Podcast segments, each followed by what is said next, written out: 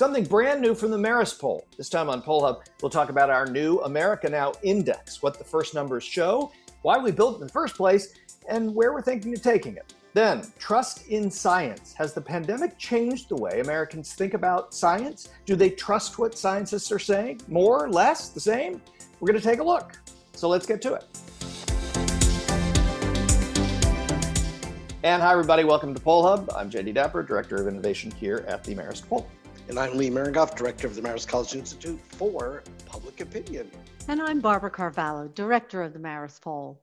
We do lots of polls and we talk about new polls a lot of the time, but it's pretty rare that we talk about an entirely new thing that we've done for the public that uh, that is, we think, innovative and super helpful. And that is the America Now Index, or it's kind of America Now Indices, uh, which we'll talk about in a second. But we launched that this week. And um, uh, me, Barb, why are we doing this? Why did we think this was something important? What's because you deal? told us we had to, Jay. No, I'm just kidding, Barb. okay, and that's the end of the show. Thanks for uh, listening. We'll see you next week. Well, you know, just in case anybody hasn't noticed, a lot has been happening um, of late uh, particularly the last couple of months. Um, and uh, it's had a major impact on not only um, on many Americans' health, uh, their jobs, their finances, uh, but also how we interact with each other. And uh, I think, given this is a different time, uh, it also requires different measures. So I think we all brainstormed together to come up with an idea of, well, how can we how can we measure where we are right now, which is what polls do really, really well, and how can we see how things change over time. Um, and polls do that, of course, when you ask the same questions over and over again, you can identify trends. And we see, you know, a lot of that for finances, health, uh, social issues, and um, all sorts of things. So we decided that we, what we would do is we kind of put a circle around all of it.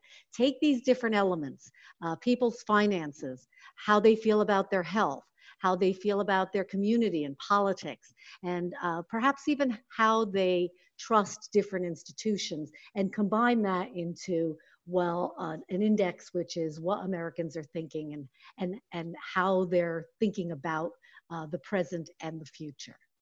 Barb, before we go any further, though, I think it's important, and you did so well on that answer. I'll just toss it back to you. Um, why is this not just a big poll? Why is it? What makes an index an index? Well, an index takes a little bit more science than just a poll, even though many polls are scientific. Um, and asking questions is a great way to take a look at opinions and attitudes at the moment. We've all talked about our little snapshot theory, our blood test. Lee, I know you're fond of your tasting your stew um, and that and that all that didn't sound right. uh, but you know, and that we'll refer you to, to Poll Hub episode four for that. and um, so moving right along. So so those are those are all those are all great and very useful measures. But the thing about an index is is, is several. One, when we're we, we're in this particular one, we ask four questions about people's finances, which have to do with how they feel about their finances in their household, their expectations for how things might change in the future, whether it's a good time to make investments or uh, purchases. And okay, I'm forgetting the fourth one. Who's who's got the fourth one? Jobs. Jobs. Oh my God. Oh my goodness gracious. The um, how could I possibly forget jobs? Um, and when they're easy to find right now. And so those all of those four questions are related to each other, and that's very important when creating an index because there has to be a relationship among the questions, first of all, and second of all, they need to be measure, measuring slightly different things. So what you're doing is you're putting them together um, but separately, they also tell you um, something very specific about an aspect, in this instance, of finances. So um, it's, it can be really useful because we average it. Um, we do a little statistics, um, which we explain um, in the methodology. And um, what we'll be able to do is not only explain what's happening now, but going forward, as we regularly ask these questions of Americans over time, get to see how we're progressing um, as a as a nation. Yeah, and I think it's also important just to point out for you methods geeks out there that this is on a scale of of uh, one to ten. Zero, zero, zero to 10, I'm sorry. I hate to think of zero. We, we want, we desperately wanted a middle position, you know, Yes, from those old, go. from those old Likert days, you know, we just, Yep. we just had to have a real middle. Yeah, so so it's all scaled out, and that that becomes the uh, the food for which we the, the ingredients for uh, which this becomes my my baked stew or whatever I was a minute ago. Um, and I think though I would say uh, add one more component to this in terms of our motivation. We're going to be doing a lot of polls on the horse race. This is you know a presidential election year, of course, and we're going to be looking at battleground states. We're going to be looking at national numbers. Um, this gets us into a dynamic that is really driving what's on people's minds right now. And if you're talking about a index on the on the economy, an index on healthcare, health summary, um, you're talking about the kind of two intense uh, feelings people have. On the one hand, opening up the economy. Uh, taking away the restrictions and trying to get some jobs back into the picture, and on the other hand, maybe not doing that so quickly as we could we could jeopardize getting right back into the pickle we were in only so recently ago. So I think we're getting at two critical issues that are really driving where people are right now. And that's why I think this is, uh, you know, a big motivation for us. So let's let's tell what the numbers are. So let's start. Well, so you know, uh, you know, yeah, yeah, you take a, you take a hit at this, Jake, because I know you were really excited about this. So I'd, I'd like to hear what, um, you know, your biggest takeaway is. well, of well let's let's get the numbers out first. So the so right now uh, in this first release, we're releasing two numbers, um, and and in the future, as we ask a, a broader series of questions about a broader series of issues, as as Barb mentioned, we're going to have a single number, and it'll be the America Now Index. This number will tell you where America is headed, where we think we are at any given time. But right now, we gave we wanted to start with two separate ones. So the economic index right now is at 4.1. So on a scale of zero to 10, not great. Uh, 6.2 is the number for the, the health summary. And so that's where when we asked these questions, we got the field and we came back and we looked at these numbers. And again, these are a series of questions that are averaged to come up with a single number. Uh, it was not surprising and it was certainly consistent with what we're seeing in a huge number of polls with people's growing concern about the economy as opposed to a lessening concern about healthcare. And I think it didn't surprise me is that it stood out that this is a great you know moment in time and when we do this on a periodic basis and we see this number we see the economic number and where it's going we see the health number and where it's going it's going to tell us an awful lot about how americans are thinking first of all but also how we're thinking about the future. Mhm. you can't predict the future but you can certainly ask americans what they're thinking about the future and i think that's what we're going to see and i think that's where it's really valuable. All these polls including the ones we're doing are great but to have a single number you can follow it's kind of like the consumer price index Yeah. that we have followed for what 40 years. It, it gives you an easy to understand here's where we are right now in a numerical format. I think that's different i think it's super useful um, for, for all of us. Yeah, and Jay, the 6.2 on the health outlook versus the 4.1 on the economic outlook is being driven by what I thought was really interesting. The most optimistic answer on the economy, which was about, as you just said, where they think they will be better off financially in their household in the next few months. That's the most optimistic component of that. That scores lower than the weakest one on the healthcare index. Right. So the Yep. best we got on the economic was 5.0. The least score on the healthcare was 5.5, and that had to do with current risk to your health being low. Um, jobs is clearly influencing the economic one and, and, the, and the difficulty uh, of the employment picture, but all of them uh, are you know south of where each of the components on the healthcare was. So we'll see. Then we that's this will be our baseline. For me, I, I think what was really interesting was you could really see the fault lines that are defining our politics right now.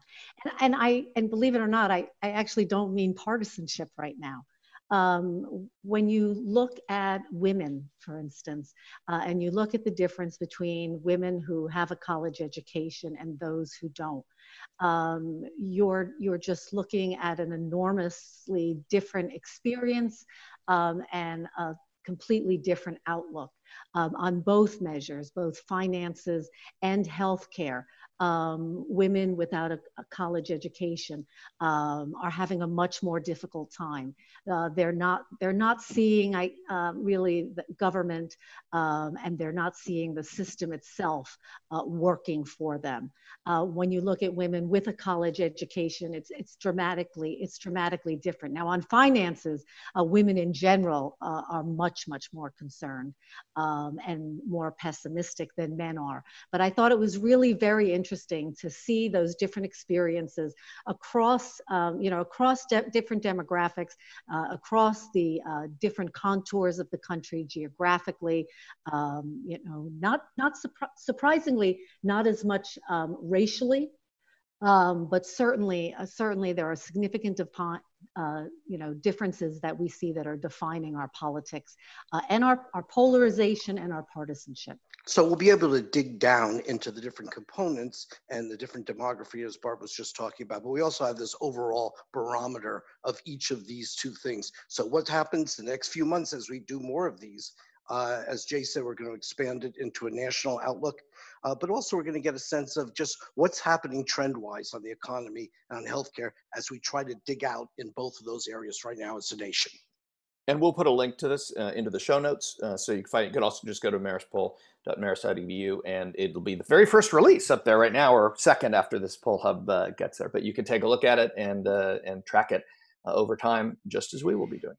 So we go from talking a little bit about some new science to looking at uh, some questions that have actually been trended over time. Uh, the Pew Research Group uh, has released an analysis of a study which actually consists of two separate research projects that they did. Um, one is a newer poll which was uh, done from uh, April 29 through May 5th. Um, and another is a new analysis of a similar national poll that they did uh, about a, a, week earlier, both with incredibly large sample sizes from their panels, almost uh, uh, ten, at least 10,000 um, interviews with US adults and almost 11 in the, uh, the one that's uh, closer now. But the topic being not just about the coronavirus pandemic, but also about what Americans think about science scientists, uh, and the medical community. Uh, so, which one of you wants to wants to take on uh, a little bit of a description of the findings on how uh, the coronavirus and this COVID experience has uh, impacted people's impressions of science?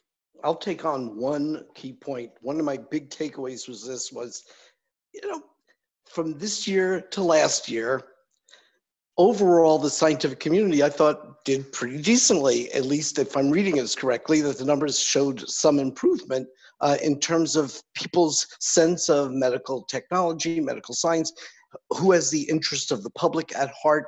Um, some things had an upward direction, which is really eh, positive in a time when so much is doubted and there's so much uh, attack going on to have something that was positive out of these numbers I thought was really uh, impressive. And, yeah, uh, for instance, um, yeah. confidence in medical scientists went from 35% last year to 43% now. Yeah, and that and, and that's something to talk about. I mean, something to think about. Yeah, I think what what really stood out to me here was that don't not thinking about right now in the midst of the pandemic and the amount of attention that science is getting this is you know they've asked these questions year after year. And so the trend for instance in confidence in scientists to act in the best interests of the public. This isn't about medical. This could get lumped into climate science all kinds of stuff. That has steadily increased since 2016 and, and, and a great deal has gone from 21 to 39 from 2016 to now and a fair amount's gone from 55 to 48. It's dropped a little bit, but that's because most of that share has gone to almost four in 10 Americans have a great deal of confidence in scientists asking act in the best interests of the public.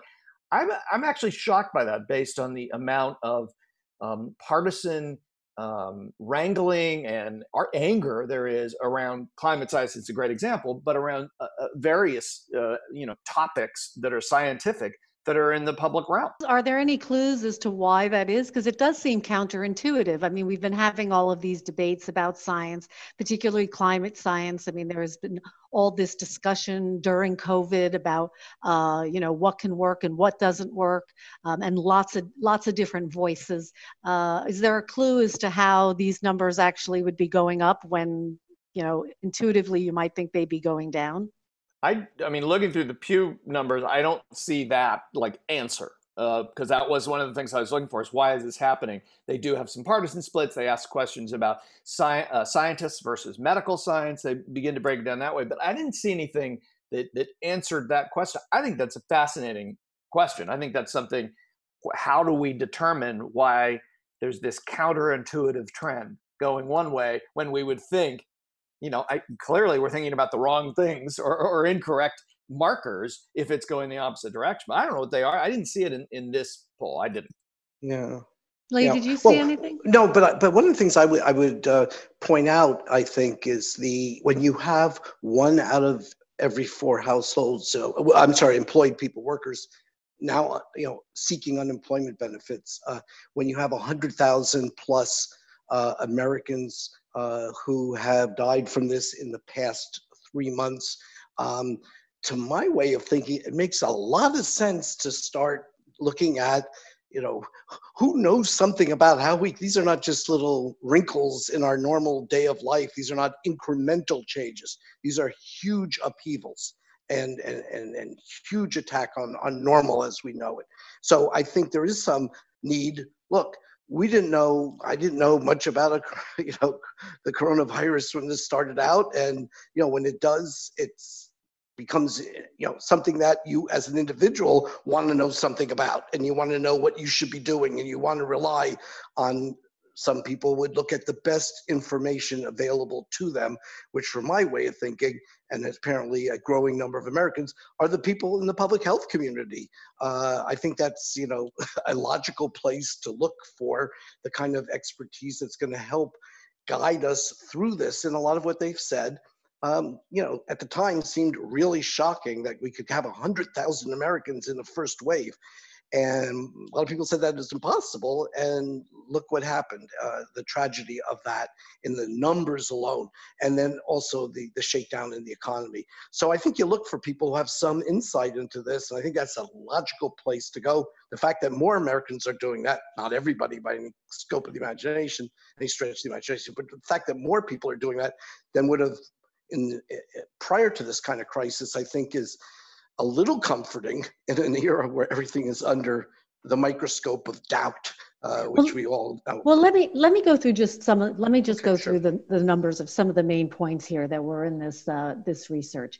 Uh, so, confidence in medical sciences. We, we talked about it. Jay, you mentioned um, in 2016.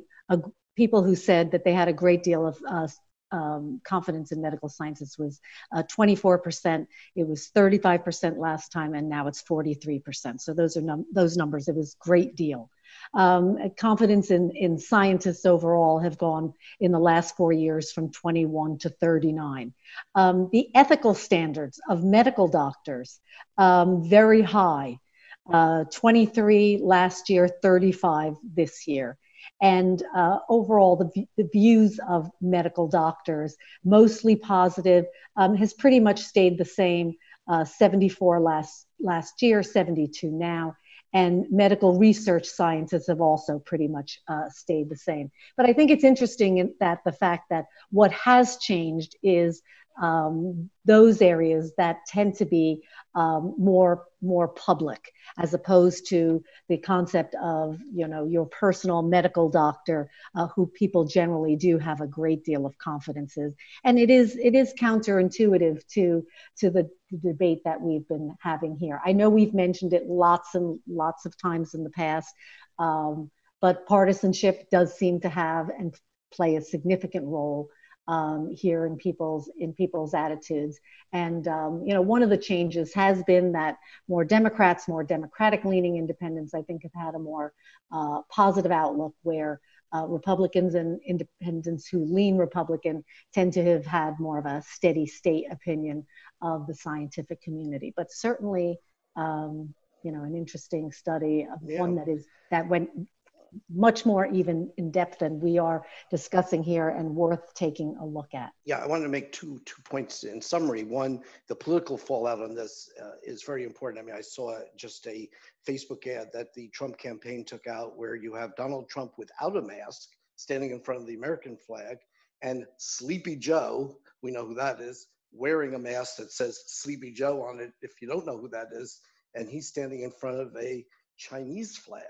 Uh, so that's the kind of pull under these numbers. I know it doesn't necessarily add up easily, but that's the kind of thing we're going to get more of this kind of like uh, mask, no mask, social isolation, no social isolation. But I want to make one other just point real quickly is uh, we talk about a lot of polls as being snapshots in time, uh, and obviously our index is something else. This is a panel, uh, and, and maybe you can just talk just a little bit about what that provides as a unique opportunity.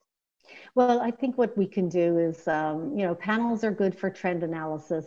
Um, there can be difficulties um, with with the representative of the representativeness of that over time, but um, certainly, um, you know, we have uh, we have confidence in uh, the Pew Research team to be working at that over time. And what they can do is they they are actually going to be looking at the very same individuals and how their opinions uh, may be changing over time. And, and certainly when it comes to science, and I know I've said it a million times how I'm this science advocate, but it is really, really important, especially when you look globally, where you have this distrust of of science and the difficulties that countries can run into, not only the tragedy of loss of life, but the the also the the economic uh, upheaval that occurs um, within those countries. I'm thinking, you know, specifically of Brazil, who's you know going through also a very difficult time, and where those numbers are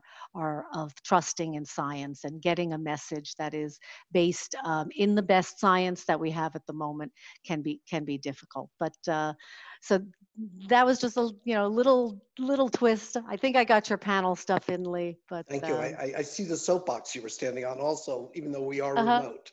Yeah, we, we definitely I know, can't, can't. I can't help it. I just can't help we it. definitely can't see each other's. We can't see each other's feet. Don't get the wrong idea, folks. We are on. Uh, you know, we have head and shoulders only. That's all we're seeing is we're isolating and doing the podcast. I bet someone's going to say that will do it for this edition of Poll Hub right now. Well, I was going to, but you got started, so take it away. Well, that will indeed do it for this edition of Poll Hub, which is a production of the Marist Poll at Marist College in Poughkeepsie, New York, where none of us are at the moment, but hope to be back really soon. Mary Griffith is our executive producer. Casey Schaff is our editor, and Amelia Morell is our production assistant. Without those three, this doesn't happen and also particular shout out for Amelia because she also helped us uh, last time around, uh, re- not only uh, suggesting but researching uh, uh, top the topic last week, and um, she continues to do that going forward. So thanks, Amelia, and also you know give a shout out to Dad. We, we know that uh, and the new dog, the new puppy, and the new, and the new puppy Hudson, who's um, at 17 pounds at at three months. So he's got a he's got a long way to go. We also want to thank the Roper Center Archive at Cornell University for providing us with the ability to look back at survey questions and results over the decades. That's how we can look at snapshots and also take a long view look. And if you've got questions, uh, you can reach out to us on social media. We're on Twitter and Facebook and Instagram at Marist Poll. If you want to learn more about polling and all the things we talk about every week, we've told you about it, the Marist Poll Academy.